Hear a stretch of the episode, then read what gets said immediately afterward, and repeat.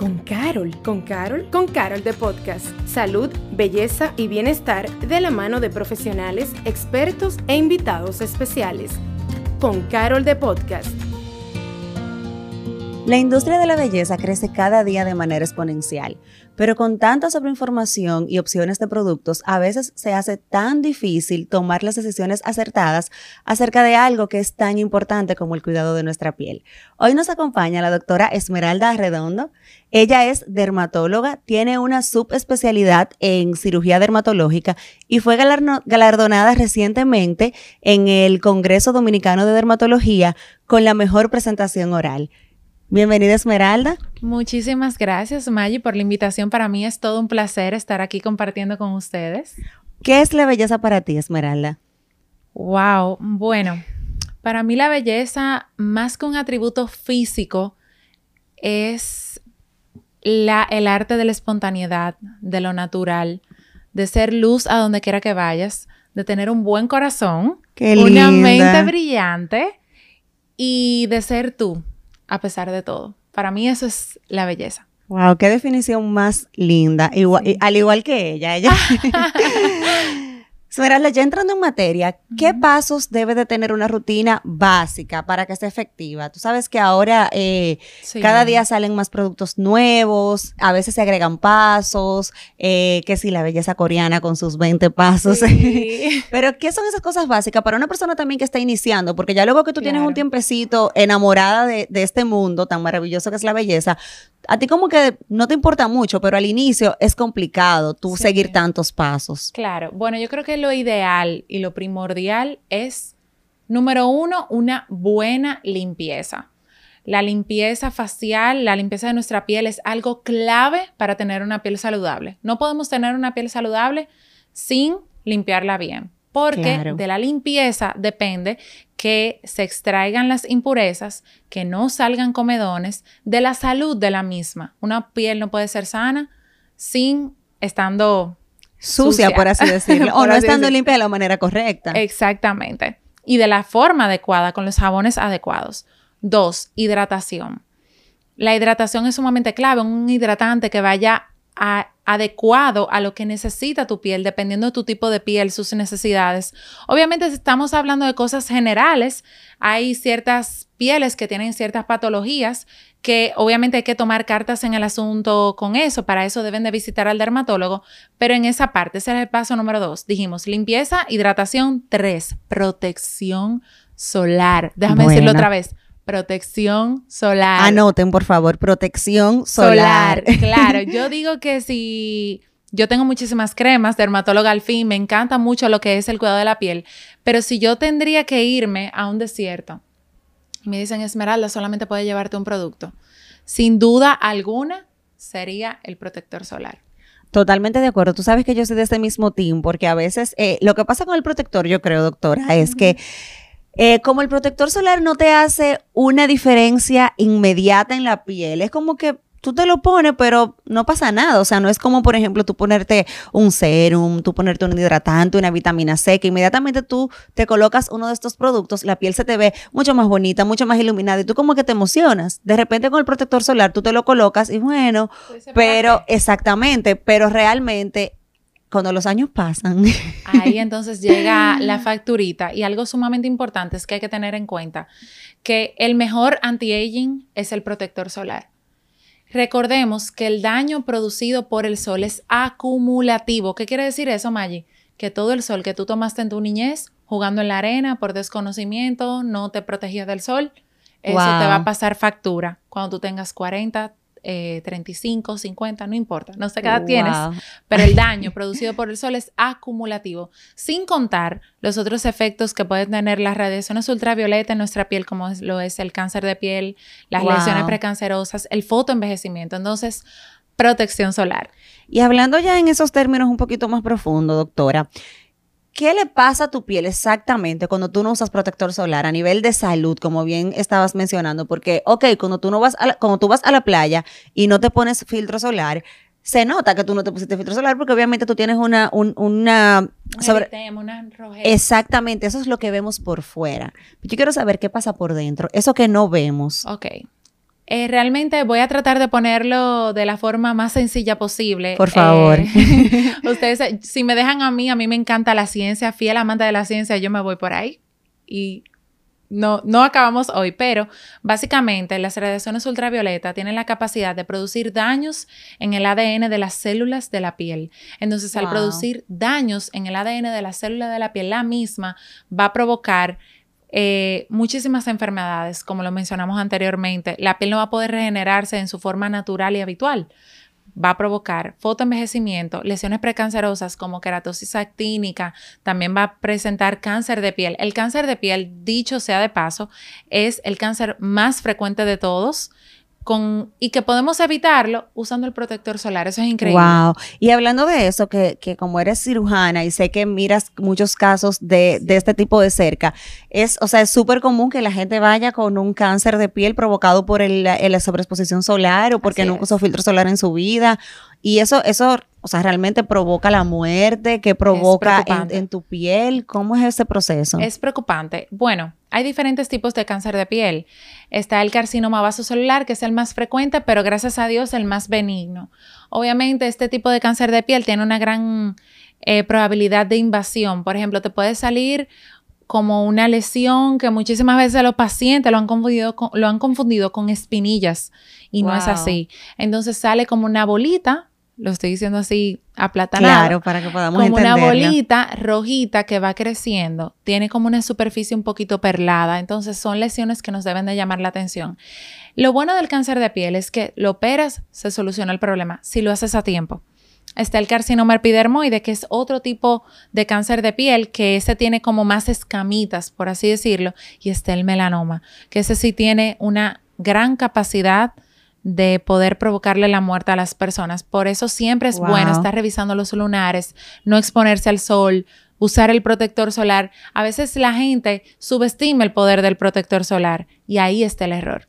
Sí, y, esa era mi próxima pregunta, porque eh, gracias a Dios yo nunca he tenido una persona cerca que haya tenido eh, este tipo de cáncer, pero ¿cómo se detecta? O sea, ¿qué yo tengo que observar en mi piel? ¿A qué debo estar atenta? Si pasa, ¿qué debo de pensar? Eh, espérame, déjame ir de, manera eh, urgente al dermatólogo. Claro. Como mencionamos, los cánceres de piel son tres tipos. Vámonos con el más peligroso, el que yo quiero que todos aquí en este podcast aprendan a identificar. Cuando tenemos el que es el melanoma, cuando tenemos una, un lunar en nuestra piel que con, de bordes asimétricos, irregulares con diferentes tonalidades que mide más de 5 milímetros y que ha tenido un comportamiento diferente al resto de los lunares, eso es un lunar sospechoso. Eso es un lunar que debe de hacerme pensar a mí en que debo de ir al, al, dermatólogo. ¿Por qué? Porque el detalle con este tipo de lunares es que si tomamos las medidas a tiempo, entonces podemos solucionar todo. Pero si lo dejamos avanzar, no.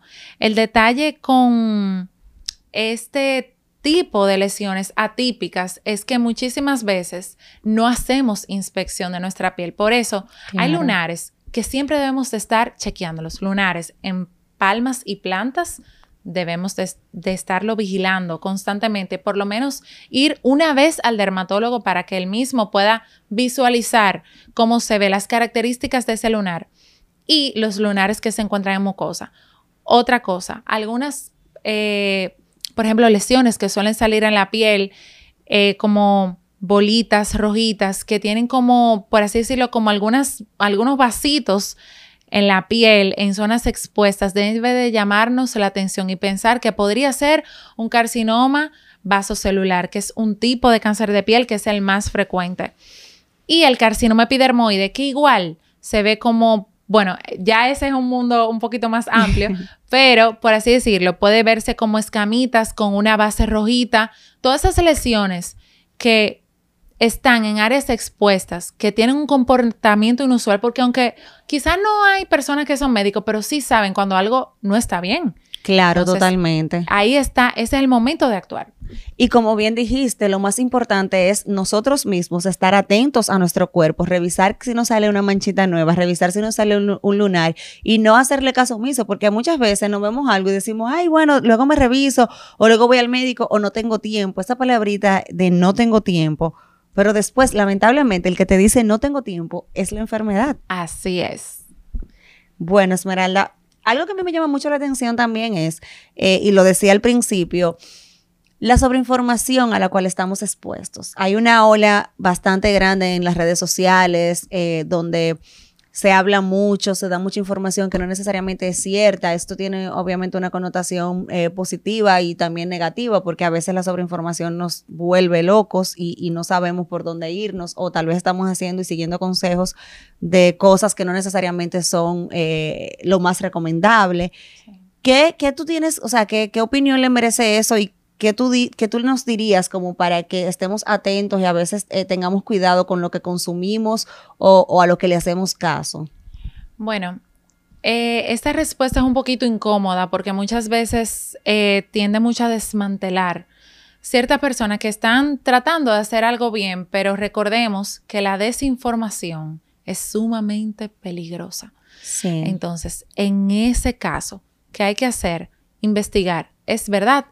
La información ya está en Internet, en las redes está todo, pero quién te lo diga es lo importante. Hay que tener en cuenta cuando veamos una información o que o alguien nos dice algo, ver quién es esa persona, a qué se dedica, qué formación tiene, qué especialidad tiene, dónde se dónde hizo sus estudios. O si los tiene. O si los tiene, qué aval científico tiene esa información que está diciendo esa persona. Muchas veces se trata de cuestionar, saber qué creer, porque si yo que soy doctora, vivo leyendo muchísimo, tengo una opinión de muchísimos artículos de que puedo leer, por ejemplo, de X tema, del mismo protector solar. Yo opino esto, opino otro, pero por ejemplo, viene otro dermatólogo que en base a su experiencia y en base a lo que ha leído, opina algo que quizá no va muy parecido al mío. Entonces, es saber discernir que sí, que no, qué preparación tiene. Siempre, siempre, siempre la persona más adecuada para informarnos sobre el cuidado correcto de la piel es el dermatólogo. Ese es el que más sabe de piel o el que más debe de saber de piel. Digo el que más sabe porque... Claro. Cuatro, bueno, a ver, cinco años de, cinco o seis años de universidad Después, concursar para ganarte la plaza. Un año de pasantía que va antes de concursar. Cuatro años de especialidad más los seis. Dios mío, me ve muy joven, esa es pero. esa es la vida estudiando. Exactamente. Usted me ve muy joven, pero yo tengo mis añitos. Son las cremas, señores, las cremas, todos los días, de noche, en la mañana, el protector solar. Miren el rostro de esa niña. ¿Qué va? Y sabes también que, que me llamó mucho la atención que veo una ola fuertísima de cirugías estéticas también. Antes era un poquito más el tema de, bueno, me hago una lipo, me hago un arreglito acá, era como más corporal, pero ahora veo un alto flujo también y, también como que la gente ya eh, lo dice abiertamente, pero veo no muchas... Tabú? Sí, ya no hay tabúes con eso y veo mucha gente que si me operé los labios, que si me operé la nariz, que si me rellené tal cosa. Que si me eh, hice un lifting facial. Exacto, pero también veo y me preocupa eh, eh como parte activa de la industria de la belleza, me preocupa un poco ver también mucha desinformación en, este, en esta área y me gustaría que tú le expliques también de una manera bien como platanada qué proceso debe agotar una persona que está interesada en hacer eh, un procedimiento de esta índole. Ok, primero, una, investigar, ir donde un profesional, ver quién es esa persona, evaluar qué tiene para ofrecerme, dónde hizo su preparación, qué experiencia tiene, qué formación ha tenido, qué tantos estudios ha hecho. Ok, lo otro. Dos, escuchar al médico, porque muchas veces el doctor te puede ofrecer algo y quizá por lo que tú vas a la consulta eso no es lo que tú quieres, pero eso no es lo que te conviene. Porque muchas veces pasa, muchas veces pasa que los pacientes van a consulta y dicen, ay doctora, yo quiero que usted Em, a ver, me ponga la nariz, un ejemplo sencillo, como la de Jennifer López. O sea, no sé qué, qué ella se ha hecho, pero por poner un ejemplo. Y quizás tu problema no está en la nariz, a lo mejor tu problema está en corregir la armonización facial, está en mejorar otras cosas para que tú te sientas a gusto. Pero ¿qué pasa? El paciente muchas veces, no, yo quiero que usted me ponga los labios como los de... Eh, a ver, eh, cual- Angelina está- Jolie. Exacto, Angelina Jolie, pero tú le dices, mire, que la proporción de tu cara, no sé qué. Entonces hay que saber escuchar al médico y ver qué preparación tiene y colocarse en las manos correctas. Recordemos que el cuidado de la piel, las cirugías y demás es cuestión del dermatólogo y del cirujano dermatólogo. Claro, y que esa es tu carta de presentación. Eso Así que tú es. acabas de decir es súper real, porque a veces uno va con la idea y uno se empecina, y más las mujeres, y vamos, no, pero es que yo toda la vida, exacto, y toda la vida yo he sufrido, eh, por ejemplo, si yo toda la vida he sufrido el trauma de que yo entiendo que mi nariz es muy grande o que mi boca es muy pequeña, no hay poder humano que a mí me convenza de que realmente haciéndome otra cosa, ese, ese def- no defecto, sino como que eso se me va a, a corregir un poco para ponerse más a lo que yo anhelo. Exacto. Porque al final de la jornada también yo entiendo que, y soy súper pro, obviamente, de todo esto, de la armonización facial y demás, y de hacernos esos, esos arreglitos. Claro. Pero creo que al final de la jornada, tu boca combina con tu nariz, tu nariz combina con tus ojos, y es como que todo, como tú vienes de fábrica de una manera u otra, combina un poco. Entonces también cuando tú lo quieres cambiar tanto, como que empiezan las desproporciones. Bueno, pues entonces ahí es donde entra el tema de la naturalidad en los procedimientos. Me encanta ese, ese término me encanta. De la naturalidad. Muchas veces los pacientes van a consulta y se hacen X cirugía o algo y nadie les puede decir, ay, pero tú te hiciste tal cosa. No, pero la Claro. gente te dice, ay, pero te- tú te ves como relajado. como ¿Tú que te fuiste de vacaciones? Sí, y uno se queda como, ¿qué es lo que tú tienes diferente? ¿Qué es lo que tú tienes diferente? Y uno se queda como Claro, buscando. porque y las ayuditas hay que dárselas, claro que sí. Claro, si usted claro. quiere hacer algo, yo soy muy pro a que la gente haga lo que con lo que se sienta feliz, lo que le haga sentirse más seguro y mejor.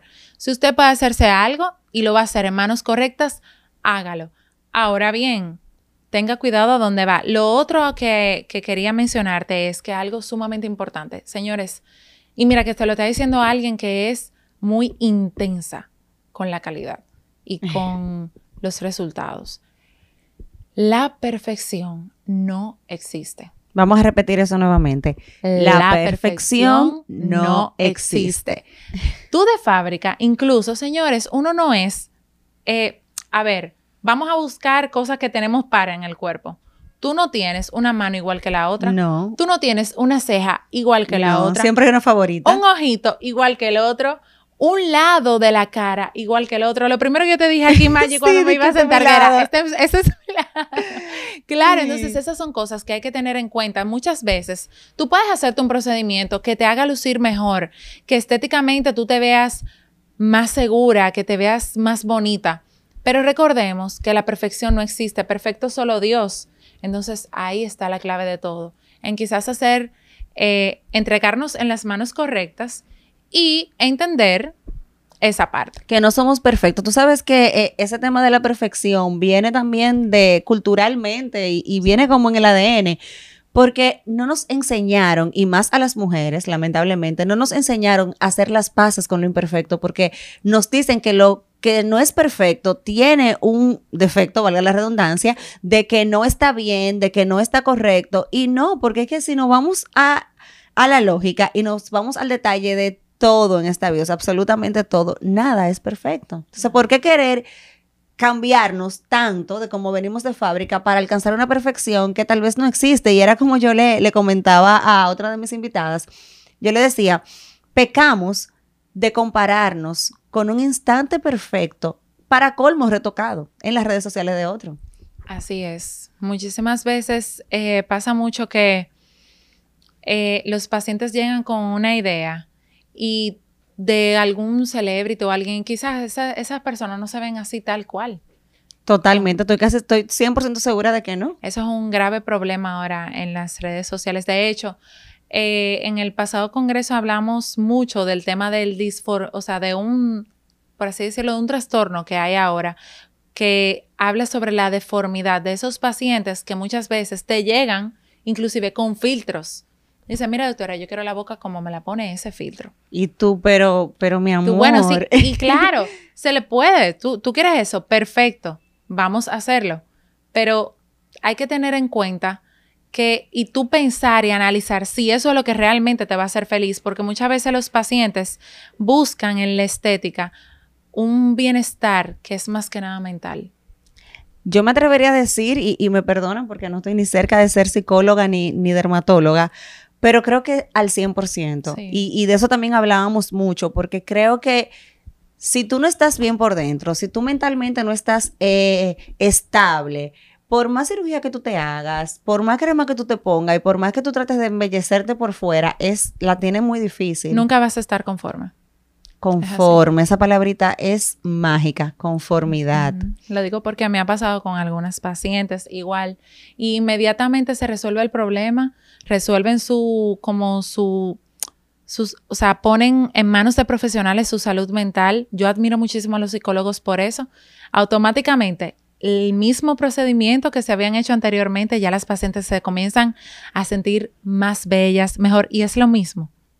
Obviamente, obviamente, hay pacientes que llegan a la consulta quizás un poquito tristes, como que eh, eh, ser dermatólogo, yo digo que a veces el dermatólogo toca más corazones que pieles. Claro. sí, muchas veces los eh, los pacientes llegan tristes, con acné, algo que les mortifica en su piel y llegan con una autoestima muy baja y de repente a la segunda consulta tú la ves como con un color más vivo. Claro, porque es que tú, tu cara es tu carta de presentación y cuando tú tienes una afección o tú tienes algo con lo que tú no te sientes totalmente cómoda, tú siempre vas a buscar mejorarlo y cuando eso se te arregla, esa autoestima se así, mira. Claro, anda tú con el eh, pechito de orgullo por la calle. Así mismo es, de hecho muchas veces pasa que los pacientes tú lo no es el mismo paciente que entra por la puerta el primer mes que el que entra eh, ya al final del tratamiento. Qué chulo. La verdad que ese trabajo yo siempre lo he admirado mucho porque es un trabajo muy lindo y como tú dices, más que cambiar pieles, creo que cambia también corazones. Así es. Y también otra cosa, eh, doctora, yo soy muy pro de la prevención de este tema de vamos a envejecer con dignidad. No hay que esperar envejecer para tener la dignidad, la podemos empezar a tener desde ahora. Entonces, yo, yo pienso también eh, y quisiera que me expliques un poquito, porque también siento que hay muchas eh, chicas siguiendo estos tipos de procedimientos y de tratamientos que no necesariamente tienen la edad para hacerlo. Pero antes de tú también recurrir a una, a una cirugía estética que te haga un cambio o que sea algo tan eh, invasivo, creo que hay muchas cosas que tú puedes ir haciendo. O sea, hay muchos tratamientos que si el Botox, que si la, el, plasma en plaquetas, que si el láser facial. O sea, yo me hice un láser facial en estos días que yo dije, wow me lo hubiese hecho antes. O sea, mi piel fue otra totalmente. Yo sentí que me quitaron la piel y me pusieron una nueva literal. Claro que sí. Para eso, bueno, obviamente hay muchos procedimientos que van aunados y que ayudan o aceleran un poquito el proceso de mejorar el estado de la piel, de mejorar la belleza en una persona. Claro que sí. Todo lo que es toxina botulínica, rellenos con ácido hialurónico, plasma rico en plaquetas, eh, microdermabrasión, láser fraccionado, todas esas cosas ayudan bastante. Obviamente, eso no es lo único que te mm. va a solucionar el problema. Atención, aquí, que esto se complementa con otras cosas. Porque muchas veces hay pacientes que llegan a buscar X servicio. No, yo vine a hacerme un peeling, listo. Pero se olvidan del que el cuidado de la piel es algo de todos los días. La gente a veces eh, se sorprende cuando muchas veces yo le digo, mira, yo me he hecho muy pocos procedimientos, eh, por así decirlo, estéticos. Yo mi toxina no la dejo por nada. eso te iba a decir. y yo creo que yo empecé ya y creo que empecé tarde. Es que eso no, es, eso no es, eso es preventivo. Eso es preventivo. Eso es preventivo y no de forma eh, no, no es aditivo. Obviamente, como tú te ves más lindo y tú sabes que tú vas a envejecer más lento, tú como que quieres volvértelo a poner. Claro que sí, pero eh, recordemos que el cuidado de la piel es algo, es un, por así decirlo, la salud en sí es un estilo de vida, es una decisión. Es tú darte un amor propio y ponerte tu rutina facial, comer saludable. La ingesta de agua, muy importante también. Claro que sí Todas esas cosas van, todo, todo inicia desde adentro y tú puedes hacerte un procedimiento sugerido por tu dermatólogo que en base a su conocimiento pueda decirte, mira, esto es lo que te conviene, pero de igual manera, de, tú no haces nada haciéndote ese procedimiento de forma aislada y no llevando tu cuidado de la piel en casa. Claro, porque no es que tú te vayas a poner eh, una toxina botulínica o tú vas a ir a hacerte un, uno de estos faciales maravillosos que te dejan esa, esa piel super glow y luego tú no vas a tomar agua, tú vas a estar eh, fumando, no vas a comer saludable, no te vas a poner nunca protector porque obviamente todo es como un, un un paquete. Sí, hay algo que, que, tú acabas de mencionar mucho y es el tema del agua. Sorry, que yo sé que quizás no estaba dentro de las preguntas, pero el punto es transmitir el conocimiento. No, tranquila, tranquila. Eh, el tema del agua. El agua es importante, claro que sí. Pero el tomar mucha agua no es suficiente para tener una piel saludable. El cuerpo prioriza. Eh, eso de que eh, tomar mucha agua va a curar el acné no es verdad. No, totalmente. el cuerpo prioriza y antes del cuerpo enviarlo a la piel, lo envía al corazón, a los riñones, al cerebro, a la sangre. Entonces, la mejor forma de humectar la piel es colocando cremas. Eso es algo. Quería hacer la aclaración wow, mira qué tip más, eh, más funcional. Yo, por mi parte, nunca había escuchado eso. O sea, sí sabía obviamente que hay que ayudarse con cremas y demás, pero no sabía que el cuerpo humano priorizaba y que a la cara era el último departamento donde llegaba esa agua que, uno ingiere. Sí, es así. Es así. El cuerpo prioriza, está el corazón primero, están los riñones. Todo eso está primero. Wow. Y hablando un poquito, eh, Doc, eh, del tema de las mascarillas. no infarte. no infarte. Eh, sabes que las mascarillas caseras siempre han existido. O sea, desde que yo estoy pequeña, yo crecí escuchando que la miel te ponía la piel suave, que el jabón de coaba te eh, secaba el acné, que el limón limpiaba la cara. En fin, no quiero seguir aquí hablando incoherencias para que no me, para que no, no, me, no, para que no me cancelen por caja chica. Pero realmente y lamentablemente, sí hay que admitir que también en pandemia esto aumentó. O sea, esto se puso muy, muy de moda porque estábamos en la casa sin muchas cosas que hacer y muchas mujeres recurrían a pues estas mascarillas y a ponerse alimentos eh, en la cara. Ok. Entonces, aquí vengo yo otra vez a decirles a destrozar. que la miel. Miren, el tema de los productos caseros es como que una de las cosas con las cuales yo más he luchado con los pacientes, con esto de, de lo que es la dermatología. Señores, ustedes saben todo lo que conlleva elaborar una crema para que esa crema tenga el vehículo adecuado para permitir penetrar a tu piel que muchísimas veces la FDA, si tú no lo haces, tú no haces esa crema de X o Y forma, la FDA te lo tumba. Eso pasa por muchísimos procesos.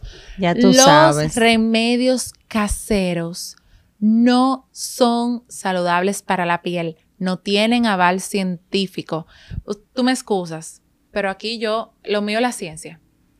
Y eh, yo voy a apelar por eso. O sea, no, ¿qué, qué, qué estudios hay? De que em, las, eh, la miel o el azúcar morena haga un buen efecto en la piel. ¿Cómo penetra eso a tu piel? Se supone que para que un producto penetre a la piel tiene que tener vehículos que permitan que el mismo pueda, por así decirlo, penetrar y hacer la función adecuada en tu piel. Entonces, los productos caseros, las mascarillas caseras, muchísimas veces, más que beneficios, dejan pérdidas. Cada vez más son más frecuentes los pacientes que acuden a consulta por una dermatitis por contacto, por una alteración, por reacciones acneiformes que pueden provocar en tu piel este tipo de mascarillas. Wow. Eso no va a sanar. Y que no están, o sea, no están, no se descomponen estos, estos, eh, ingredientes, porque a veces decimos, bueno, pero eh, hay cremas que son de aguacate o que son de vitamina E. Exacto. Entonces ahí es donde entra el, detalle. Por ejemplo, en el pelo pasa mucho, que dicen, ay, pero en el pelo, eh, pero yo veo que hay mascarillas para el pelo que, que de, de aguacate. Entonces lo que hacen en ese entonces es que cogen el extracto del aguacate y le ponen vehículos para que el mismo tenga la facilidad de poder entrar a la cutícula de la piel. Eso no es como que cogen el aguacate, lo, machacan, y lo ponen, ahí. No, no es así. No funciona así. Lleva un poquito más de... vamos a mantener los alimentos en la cocina. Exacto, ¿dónde van?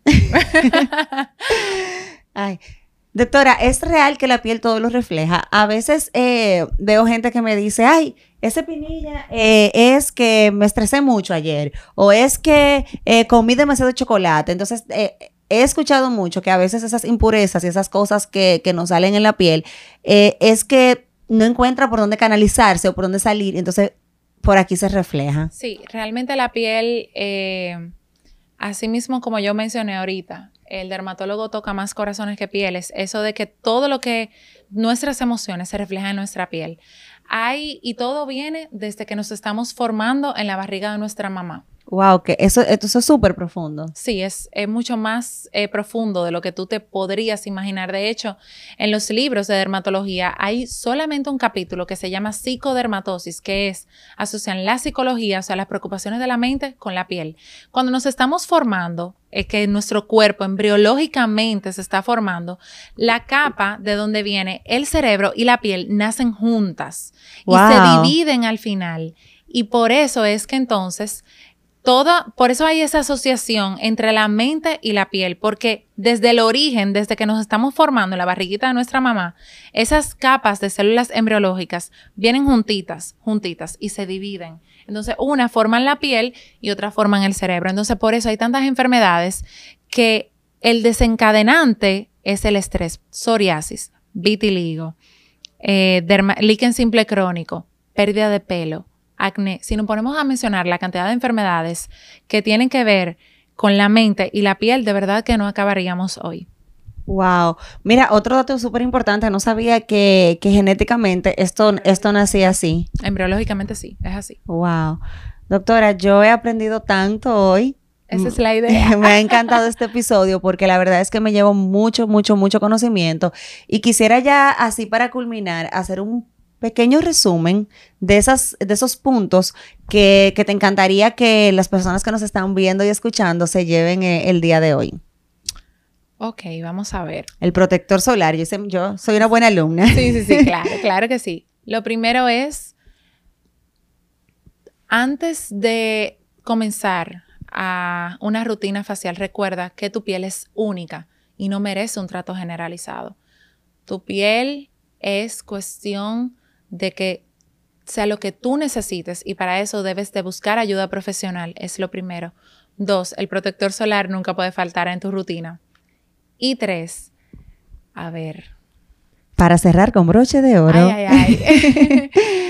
Recordemos que para tener una piel saludable no es solamente llevar una buena rutina facial, no es solamente comer saludable, también se trata de tener en, al margen tus emociones, porque tú puedes llevar, tú puedes estar con el mejor dermatólogo, tú puedes tener los mejores productos, te puedes alimentar bien, pero si al final tú no estás en, en paz, por así decirlo, o tranquilo emocionalmente, ninguno de esos otros factores van a desarrollarse o tú no vas a poder alcanzar los objetivos que quizás tú alcanzarías cuando tú estás plenamente tranquilo.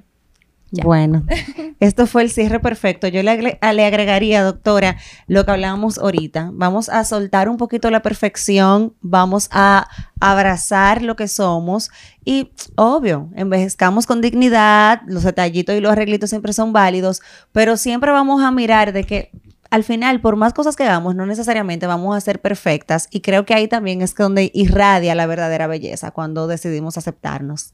Así es. Y a ustedes que nos escuchan, muchísimas gracias por la sintonía y nos vemos en otro episodio de Con Carol de Podcast. Gracias por acompañarnos a Con Carol de Podcast. Nos escuchamos en un próximo episodio.